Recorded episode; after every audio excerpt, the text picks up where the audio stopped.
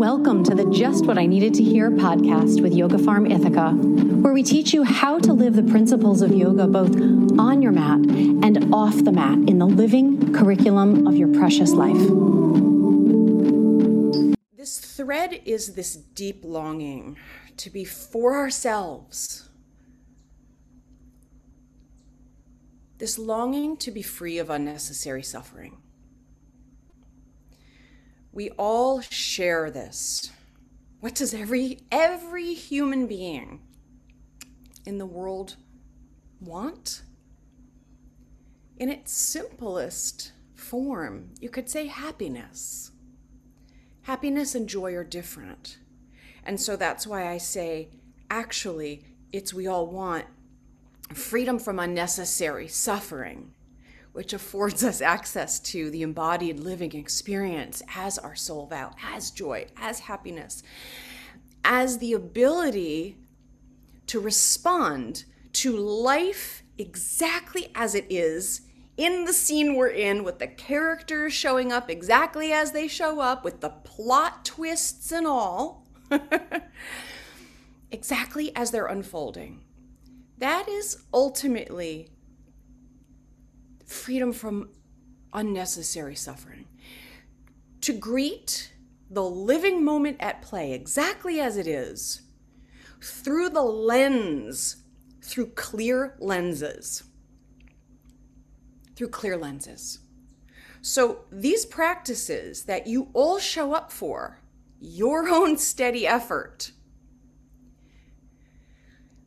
is like the polishing of the lens it's the purifying and the clarifying, the reconciling, the resolving.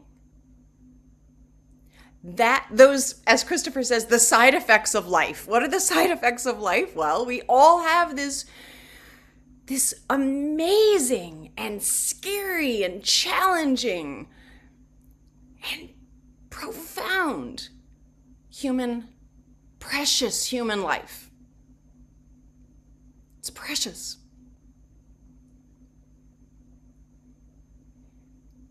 And for our ability to feel free, what does our soul want? It wants to feel free, fulfilled, and self expressed, unleashed. And what inhibits that is anything within us, especially what's unconscious, that taints the way we perceive the living moment. The plot, the plot joys, the plot neutrality, the plot twists and challenges in our lives are all ultimately, it is the plot. It is the great humbler. Life is the great humbler. It's here to humble us into our vast, limitless, wide open heart. The heart is always wide and open. It is the mind, the warehouse, of the conditioned mind that opens and closes, that gives us access or denial to that vast open heart of both compassion and wisdom. So life will unfold to show us what we did what we didn't know about ourselves. It shows us our reactivity. It shows us where we resist being in flow with what is. It shows us where we're control freaks. It shows us everything. We can either work with it and allow it to purify us, we can rally against it, or we can just sleep our way through it. It doesn't matter what others are doing. It's for you. It's for you. That's the whole point of stay being in your lane. Full-time job, friends. Being aware of our inner dialogue of how we're describing and perceiving the very scene we're in right now. When we finish, we'll be in another scene. When you you just like when you're watching a great movie or play, the set and setting changes. You go through a doorway in your house or you leave your house. Every doorway says to you, plot change, new scene, So life is here. If you have a if you have issues around thinking you're better than others, life will humble you to show you you're not. If you're if your unconscious wounds, those soul wounds, we all get them, all five of them. Abandonment, rejection, betrayal, humiliation, injustice in varying doses, all the right recipe for our growth and evolution and healing. Life will give us the plot that affords us the opportunity to reconcile, to get. If you if your issues are about unworthiness or not good enough or not I can't speak up, then life will keep giving you opportunities. You'll get jerks in your life to show you. No, sweetheart, you are worth it. And you do get to say up, speak up.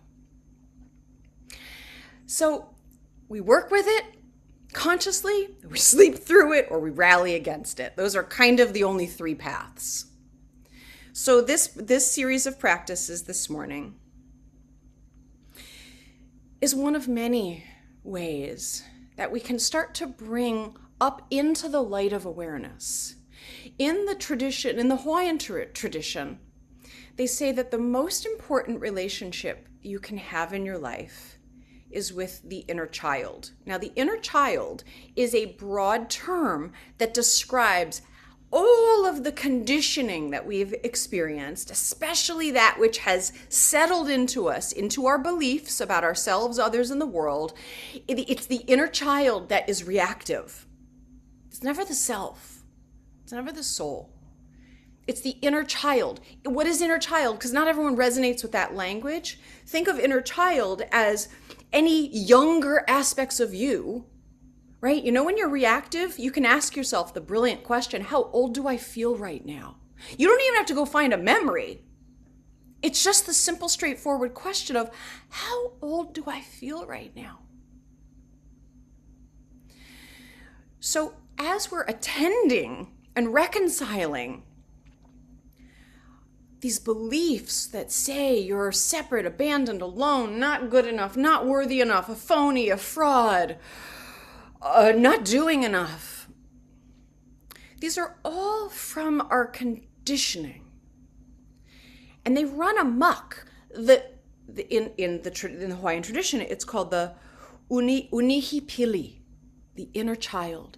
The unconscious inner child is destructive. It's innocent doesn't know. It's destructive as a way to try to protect us from the bad, shitty thing happening again. Whatever it is, I don't want to feel abandoned, or rejected, so I'll send a shitty text. I don't want to believe that I'm not doing enough. So I'll do more to overcompensate and prove to the world and my family that I, I can make it because I'm not who they always said I was.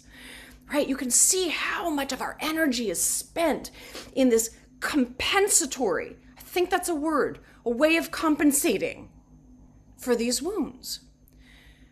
But however, the unihipili is, is unconscious, and so the unconscious aspects of ourselves are destructive to ourselves, others, and in the world.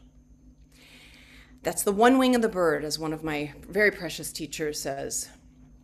Two wings of the bird on this path, friends steady self effort, and grace. You can interchange your soul vow with grace, love, divinity, consciousness, goodness, divine creative intelligence, God. Whatever the Force, Star Wars fans, really, the Force, parents, if you have children, Star Wars is an excellent spiritual education for your children. You'll know when they're old enough. So we work. We just keep showing up.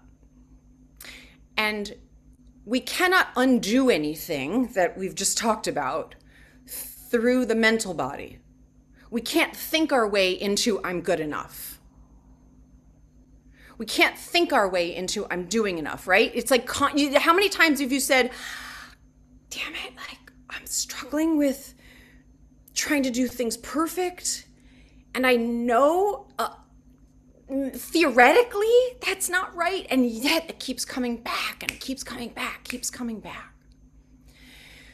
So it's it's it's it's we show up for practices so that grace can enter us where she or it already abides and catalyzes a direct experience. It's like a flash of lightning that you can't unsee, you can't unexperience. And you want to hold those direct insight experiences like the most precious jewels. And you want to keep a journal of like my direct experiences of insight.